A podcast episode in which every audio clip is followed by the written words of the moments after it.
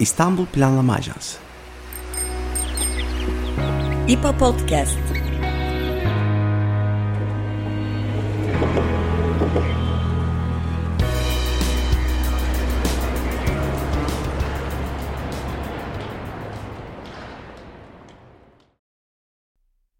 Merhaba, İstanbul Planlama Ajansı tarafından hazırlanan İPA Podcast'a hoş geldiniz. Ben Berkan Özyer. Ben Elif Yıldız Kızılca. Ee, son yıllarda İstanbulluların en önemli ve en sorunlu gündemlerinden biri konut. Hem kiracılar için, hem ev sahipleri için, hem de kendi oturacakları evi almak isteyen vatandaşlar için e, ciddi bir problem ve birçok açıdan ciddi mağduriyetler yaşanıyor. E, piyasa fiyatları özellikle vatandaşların krizi daha derinden yaşamasına neden oluyor. E, yani örneklerine baktığımız zaman, haber dosyalarını incelediğimiz zaman Yıllar sonra ev arkadaşı aramak zorunda kalanlar, boşandığı eşiyle aynı evi paylaşanlar, aile evine dönenler, e, şehirden kaçanlar ya da işte okumak için özellikle son dönemde büyük şehir tercihlerinin azalması gibi birçok faktör görüyoruz. Yaşamak için bir konut satın almak bir yana dursun. Yani yaşanabilir bir evi kiralamak özellikle İstanbul gibi bir şehirde birçok insan için artık imkansız hale gelmeye başladı. İPA Podcast'in bu bölümünde tüm bu sorunlardan yola çıkarak e, konut krizine odaklanıyoruz. E, İstanbul Üniversitesi öğretim üyesi Profesör Doktor Ali Epşen ile dünyada konut krizini önlemeye yönelik birçok uygulamayı, e, Türkiye'de son dönemde açıklanan konut politikalarını, kiraların, konut fiyatlarının yükseliş ivmesi gibi birçok konuya odaklanıp konuşacağız. E, Ali Hocam hoş geldiniz. Merhabalar, hoş bulduk. Teşekkür ediyorum nazik davetiniz için. Ali Hocam tekrar hoş geldiniz diyeyim ben de. Ee, Elif'in de biraz önce genel çerçeve çizdiği gibi şu an gerçekten bir geçim yani hem bir hayat pahalılığı hem özellikle barınma ve gıda erişim özelinde iki temel e, enflasyon alanı var. Özellikle barınma konusunda tabii bunun sertliğini çok daha yakından ve e, sıcak hissediyoruz bugünlerde. Özellikle bizim gibi belki de konuta sahip olmanın gereksiz görüldüğü e, önerileriyle büyümüş bir kuşak için şu an ansızın işte gerçekten konut e, sahipsizliğinin ve kira ödemenin sıkıntılarının çok yakından özellikle metropollerde e, Türkiye çapında çok e, yakından yaşıyoruz. Ve bunun çok fazla etkileri de oluyor. Yani özellikle bu %25 artış konusunda olduğu gibi ev sahipleriyle davalıklar işte e, bazı e, suça e, dönüşen çeşitli tartışmaların da olduğunu, kent sattığına yayıldığını da tanık olabiliyoruz. E, genel olarak bir e, açılış yapmak adına, bir başlangıç, genel çerçeve çizmek adına İstanbul özelinde de konuşursak daha doğru olur tabii. Türkiye genelinde konut fiyatları ve kiraların bu kadar yükselmesinin temel nedenlerini siz e, nasıl görüyorsunuz? Ee, öncelikle teşekkür ediyorum sorunuz için. Aslında az önce konuştuğunuz e, konu as, e, hane halkının barınmasıyla ilgili bir konu. Nihayette biz konutu normal koşullarda e, kişilerin, hane halkının barınma ihtiyaçlarını karşılayabilmesi anlamında üretilen e, üniteler olarak da tanımlıyoruz. Fakat tabii 2022 yılına doğru girerken özellikle yüksek enflasyon Kasım ayı ve Aralık ayı ile beraber yüksek enflasyon ortamına doğru geçiş sürecinde konut aynen 90'lı yıllarda ve öncesinde olduğu gibi bir finansal yatırım aracı haline de dönüştü. Böyle olunca aslında biraz hedeften de çıkılmış oldu. Üretim yani konut üretimi ve onun yönelik talebin de hedefi hem barınma ihtiyacının karşılanması hem yatırım noktasına bir tercih, finansal tırnak içinde söylemek lazım bunu. E, finansal tercih aracı haline gelmesi devamında bizi bugünlere doğru taşıdı. Tabii bunun içerisinde zaman zaman uygulanan kredi genişleme politikalarına bağlı faiz oranlarının aşağı doğru gelmesi, e, üretimin olmadığı noktada talebin e, canlı olması fiyatları yukarıya doğru taşıdı. E, yine e, özellikle e, üniversite ölçeğinde öğrencilerin barınma ihtiyacı burada talebi yukarıya doğru taşıdı. E, yabancıların mülk alması, referans bir değer oluşturması anlamında önemliydi bir bölgede. Burada e, arz talep dengesi bozuldu. Dolayısıyla biz farklı parametrelerin e, bir araya geldiği ama nihayetinde 2017 yılından sonraki süreçte üretimin eski yıllarla kıyasladığımızda yarı yarıya azaldığı bir ortamda farklı nedenlere bağlı olarak e, konuta yönelik bir talebi gözlemledik. Tabii ki burada işte az önce konuştuğunuz arz ve talep dengesinin bozulması fiyatları yukarı doğru taşıdı. E, tabii sadece burada fiyatların yukarıya doğru taşınması değil problem.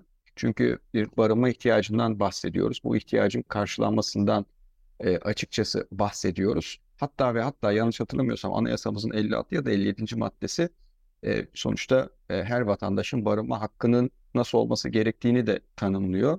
Ama barınabilmek için ya ilgili mülkü satın almanız lazım. İşte az önce bahsetmiş olduğumuz nedenlere bağlı olarak satın alma eylemini gerçekleştirmek kolay değil.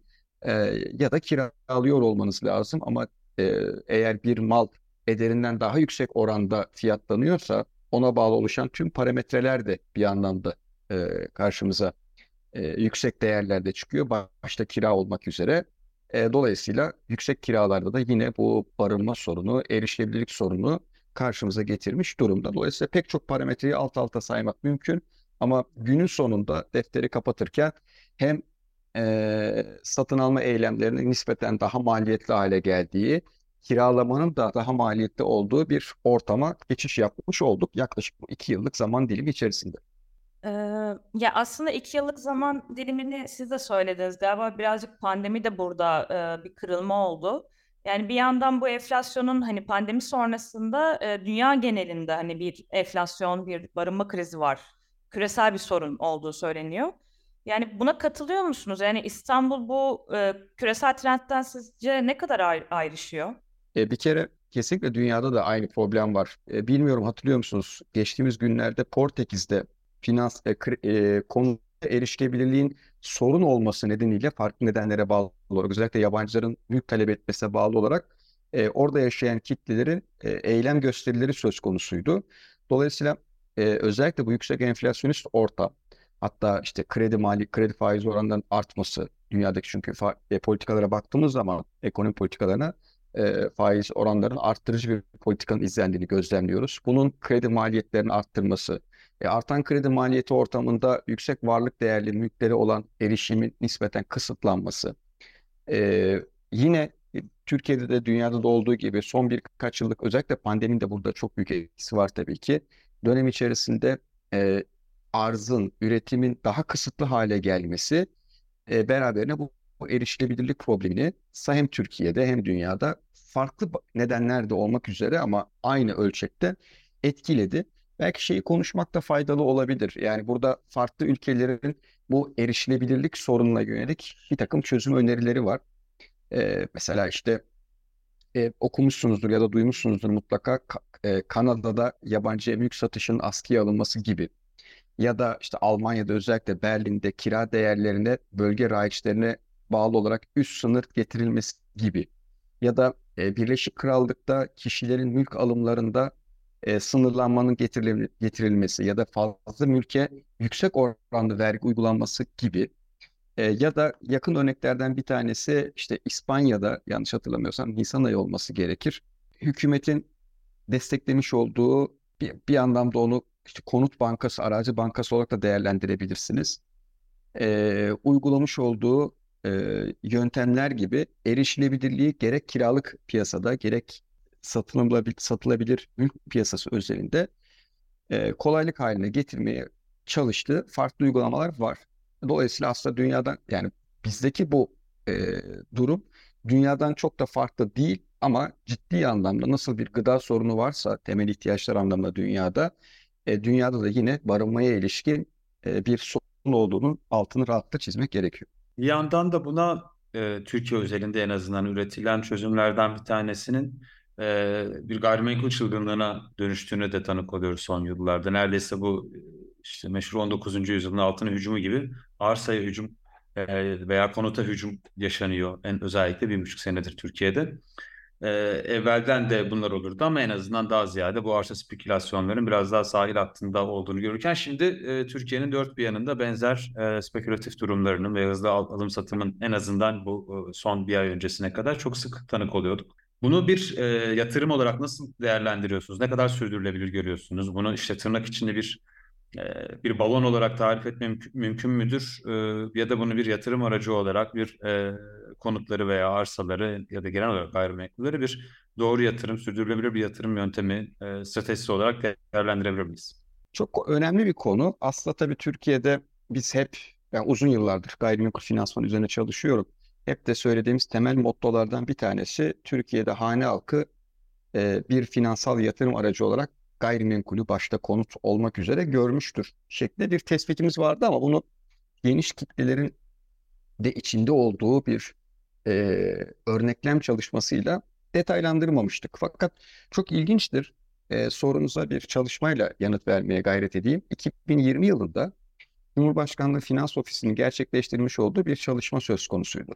E, Türkiye'de hane halkının finansal e, tutumunun ölçülmesine yönelik bir çalışma e, ve e, farklı aslında basit de bir çalışma ama çok önemli bir çalışma. Farklı para birimlerinde tasarruflarınız söz konusu olsa bu tasarruflarınızı nerede değerlendirirsiniz, hangi üründe değerlendirirsiniz gibi bir e, çalışma var aslında. Çalışma idi bu ve orada işte e, bankada TL mevduat tutmaktan tutun da e, fiziki olarak altın döviz tutumuna kadar, kripto paraya yatırımdan tutun da iş yeri açmaya kadar, hisse senedi yatırımlarından tutun da e, gayrimenkule kadar farklı ürünler ölçeğinde tasarrufların nerede değerlendirilebileceği sorulmuş. E, 15 bin denek üzerinden yapılan bir çalışma. Türkiye'deki 81 ili kapsayan ve tüm sosyoekonomik grupları kapsayan bir çalışma. Bu çalışmanın şöyle bir çıktısı söz konusu. Aslında sormuş olduğunuz sorunun da te, e, net bir yanıtı bu. Şimdi e, kişiler düşük miktardaki tasarruf düzeylerine daha likitte kalmayı tercih edebiliyorlar. Çalışma bize bunu gösteriyor. Fakat iş daha yüksek miktarda tasarruf düzeylerine döndüğünde katılımcıların yüzde 54'ü tasarruflarını bakın finansal anlamdaki tasarruflarını gayrimenkulde değerlendiririz şeklinde bir yanıt verdiğini gözlemliyoruz ki diğer seçenekler yüzde ikilerde, üçlerde kalmış durumda. Dolayısıyla eğer kişilerin elinde bir birikim varsa bunu öncelikli olarak gayrimenkulde ağırlıklı ve öncelikli olarak gayrimenkulde değerlendirileceği ilişkin elimize somut bir gösterge var. İki, peki yine aynı çalışmanın devamı hangi tür gayrimenkulde değerlendirirsiniz diye sorduklarında işte daha kısa vadede konut ama daha orta ve uzun vadede konut, arsa ve arazi şeklinde bir sınıflandırma da hane halkının yaptığını gözlemleyebiliyoruz. Yine aynı çalışmanın üçüncü noktasında şunu sormuşlar. Ya daha önce gayrimenkulde bir yatırım yaptıysanız finansal anlamda bundan ne kadar memnunsunuz diye sorulduğunda bu sefer katılımcıların yanlış hatırlamıyorsam %72'si yani daha önce gayrimenkul yatırımı yapmış olan katılımcıların %72'si yapmış oldukları o yatırımda çok yüksek düzeyde memnun olduklarına ilişkinde bir tespit ortaya koymuşlar. Dolayısıyla Türkiye'de e, hane halkının genel anlamdaki finansal tutumuna baktığımızda e, bir miktar değerlendirilebilir nitelikte tasarruf varsa bunu öncelikli olarak gayrimenkulde değerlendirme noktasında bir eğilim sergilediğini görüyoruz. Bunu bir kenara koymak lazım. Sonra e, konuşmamın en başında ifade etmiştim. 2022'ye doğru geldiğimizde yüksek enflasyonist ortama geçtiğimizde e, kişiler işte az önce çalışmanın da teyit ettiği şekliyle 90'lı yıllardaki hafızayı yeniden hatırladılar. Yani enflasyonist ortamda bankaların e, sunmuş olduğu mevduat faiz oranlarının getirisi enflasyonun çok daha altında kalınca e, kişiler işte az önce bahsettiğiniz o e, çılgınlık diye de adlandırabileceğimiz şekliyle tasarruflarının satın alma gücünü koruyabilmek anlamında ve zaten eski alışkanlıklar noktasında gayrimenkule doğru hızlı bir yönelim sergilediler. Bu konutta oldu, arsada oldu, arazide oldu ama özelinde gayrimenkul tarafına doğru bir yönelimin ve bu konjonktürde gerçekleştiğini ve motivasyonunu da aslında her zaman geçmiş dönemlerdeki etki olduğunu söyleyebiliriz. Ee, ha, sonraki süreçlerde o yatırımcı kadar memnun etmiştir diye de bakılabilir. Baktığımızda da konut fiyatlarındaki artış, işte Merkez Bankası en son yayınlamış olduğu veri setine baktığımızda ülke gaz e, genelinde %93'tü galiba fiyat artışı. E, enflasyonun çok daha üzerinde, hala üzerinde e, reel pozitif bir getiri sağlaması anlamında da yatırımcıyı mutlu etmiş diyebiliriz. Ama sorun da tam da burada başlıyor. Çünkü yatırımcıyı mutlu etmesi o ürünün bu sefer temel amaçtan uzaklaştırıyor ve barınmadan bir yatırım araca doğru dönüşen bir ürünü e, değerlendirmiş oluyoruz. Bu da tabii mutlak barınma ihtiyacı içerisinde bulunan geniş kitlenin o mülke, o varlığa erişememesine de neden oluyor? Bu da ayrı bir tabii ki soru işareti. Ee, Ali Hocam ben size herkesin aklında olan o soruyu soracağım. Bu yükseliş ne zaman son bulacak? Yani ya da hani bu fiyatlar karşılanabilir olabilecek mi? Ee, yani bu durum için son dönemlerde açıklanan politikalar var. Öncelikle bunları nasıl değerlendiriyorsunuz? Onları merak ediyoruz. Yani siz de yakın zamanda köşe yazınızda, değinmiştiniz. Hani orta vadeli program bu 2024-26 yılları arası için açıklanan. Mesela konut politikalar açısından neler vaat ediyor? Hani bir, bir yandan da sürekli konut kredi kampanyalarından bahsediliyor. Ya bunlar bir çözüm mü yoksa bize sorun mu oluşturuyor? Ee, bu yükseliş son bulacak mı? Elif Hanım teşekkür ediyorum sorunuza. Ee, tabii burada iki açıdan değerlendirmek gerekiyor. Bir, bir kere e, sonuçta konutun üretim bileşenlerine baktığımızda arsa ve üzerindeki yapıyı hani bir bütün olarak değerlendirirsek mevcut konjonktürde e, geçmiş yıllardaki üretimlere dikkate aldığımızda eğer biz kentsel dönüşüm süreçlerine ivme kazandırmaz isek e, arsa yaratma sorunuyla e, karşı karşıya kalabiliriz. Dolayısıyla e, arsanın temininde, arsanın yaratılmasında çok ciddi e, sorunlar söz konusu. E, bu bence önemli bir nokta. İki, e, velev ki arsanın yaratıldığını düşünün. E, üzerindeki yapıyı inşa edebilmeniz için de bu sefer bir takım e, ham madde, yarım mamul gibi unsurlara ihtiyacımız var. Bizim de daha önce yapmış olduğumuz çalışmalara baktığımızda e, özellikle konut üretiminde kullanılan ham madde, yarım mamul ile yani e, inşaat maliyeti unsurlar ile döviz kuru arasında neredeyse e, birebir diyebileceğimiz 0.99 gibi çok çok yüksek bir korelasyon söz konusu. Dolayısıyla kurların işte orta vadeli programdaki kur hedeflerine de baktığımızda 2026 yönelik e, örneğin kurun artmasının beklendiği her ortamda e, üretim maliyetlerinde artacağını söylemek lazım. Dolayısıyla arsanın kıt üretim maliyetinin e, daha da arttığı bir ortamda e, ürün bugüne kıyasla daha pahalı bir şekilde piyasaya e, sunulur diyebiliriz. Dolayısıyla hani birinci el fiyatlarda mutlak bir şekilde fiyatlar aşağıya gelir mi derseniz bunun cevabını e, belki de e, hayır şeklinde verebiliriz. Diğer taraftan özellikle ikinci piyasadaki ürünlere baktığımızda da yani eski nispeten eski e, ikinci eldeki konutlara baktığımızda da orada da e, arz talep dengesini iyi irdelemek gerekiyor. Şu olabilirse yani devletin e, kiralık konut üretim sürecine daha proaktif davrandığı, dolayısıyla piyasaya satılabilir, özellikle erişilebilirlik anlamında satılabilir üründen ziyade barınma ihtiyacının karşılanması anlamında arzın niteliği kiralanabilir konut özeline doğru yönlendirilebilir ise ancak ve ancak o zaman konuştuklarımızın bir anlam ortaya koyabileceğini söyleyebiliriz.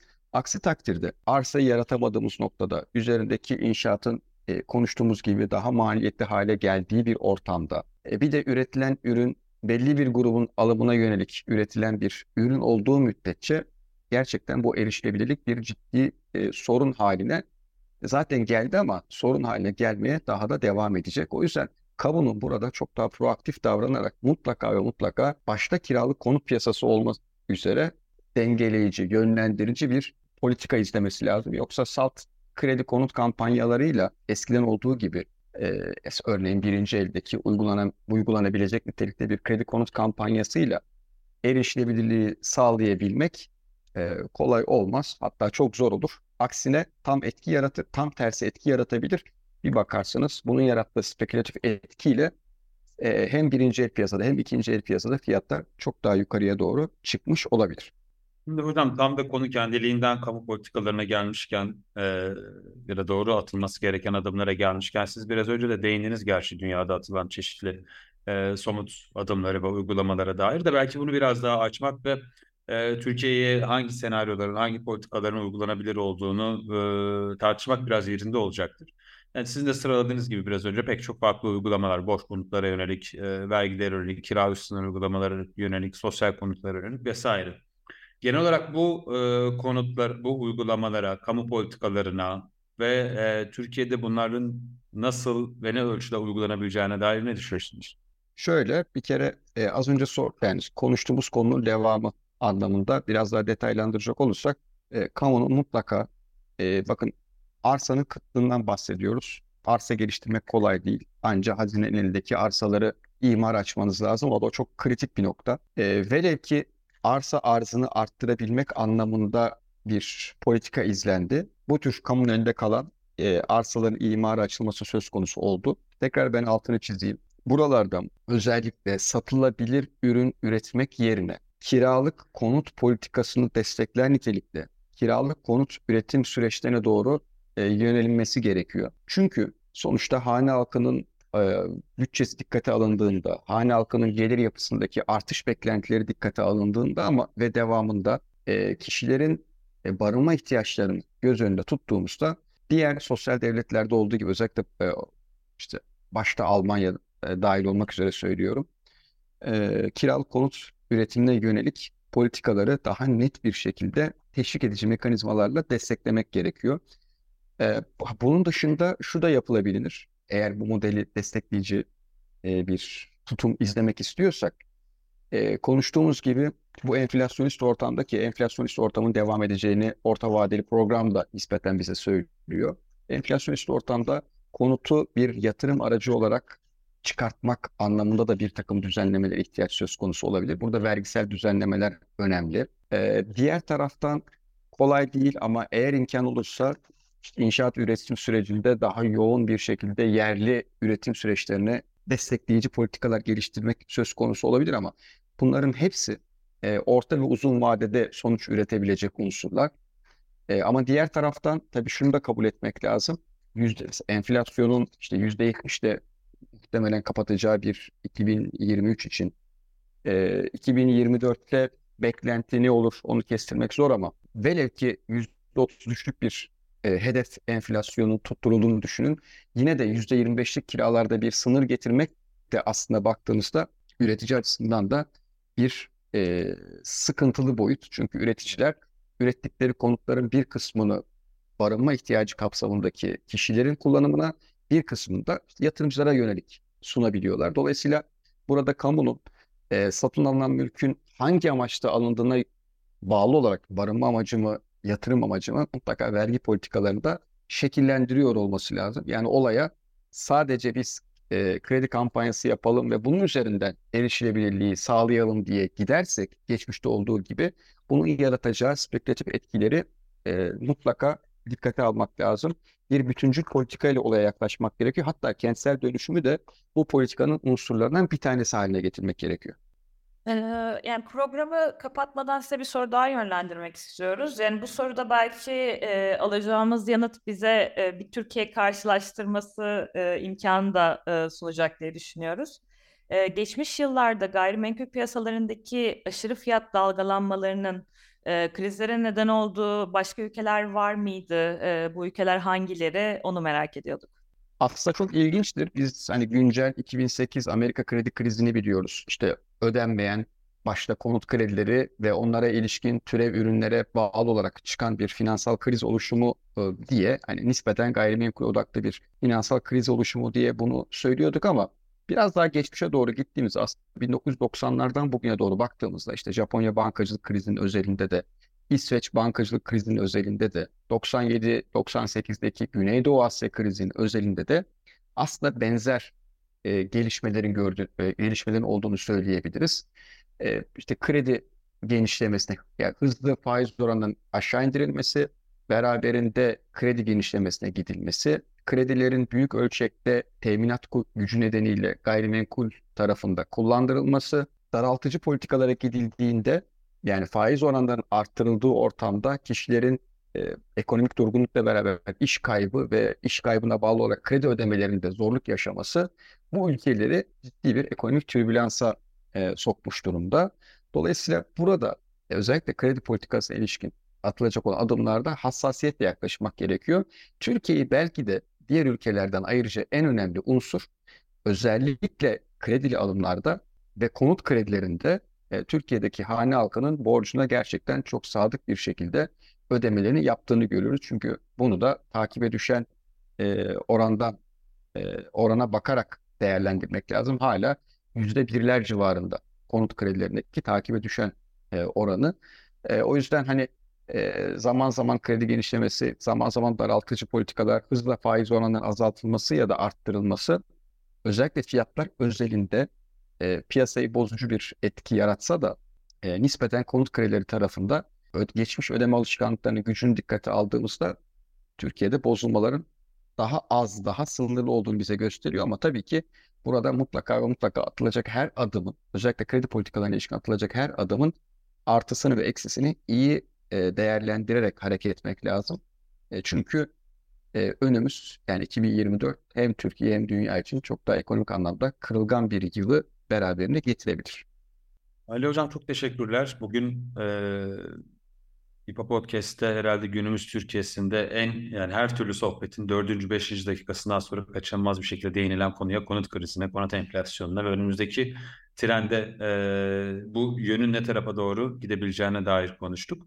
Tabii burada e, yatırımları yani özellikle gayrimenkul yatırımlarını sürdürülebilir Türkiye genelindeki ve bütün bu sorunlardan e, yola çıkarak dünya örneklerini de hesaba katarak neler yapılması gerektiğini ve kamu, özellikle kamu politikalarının önemini tartıştık. E, İstanbul Üniversitesi'nden Profesör Doktor Ali Efşen ile. E, burada özellikle şunu da altını çizmek gerekiyor. Tabii e, konuların kaçınılmaz bir şekilde geldiği gibi burada da kamucu politikaların, vergi düzenlemelerinin e, veya e, inşaat sürecindeki girdilerdeki dışa bağımlılığın da altını çizmiş olduk. En nihai gelinen nokta tabii bütüncül bir şekilde e, bütün faktörlerin bir arada değerlendirildiği e, çok yönlü bir politikaya olan kaçınılmaz ihtiyaç. Bunları bir arada değerlendirdiğimizde belli ki e, bu konuyu e, bir süre daha gündemimizde tutacağız. E, Ali Hocam çok teşekkür ederiz katkılarınız ve yorumlarınız için. Ben çok teşekkür ediyorum nazik davetiniz için ve konuyu e, tartıştığımız için. Görüşmek üzere. İstanbul Planlama Ajansı Podcast.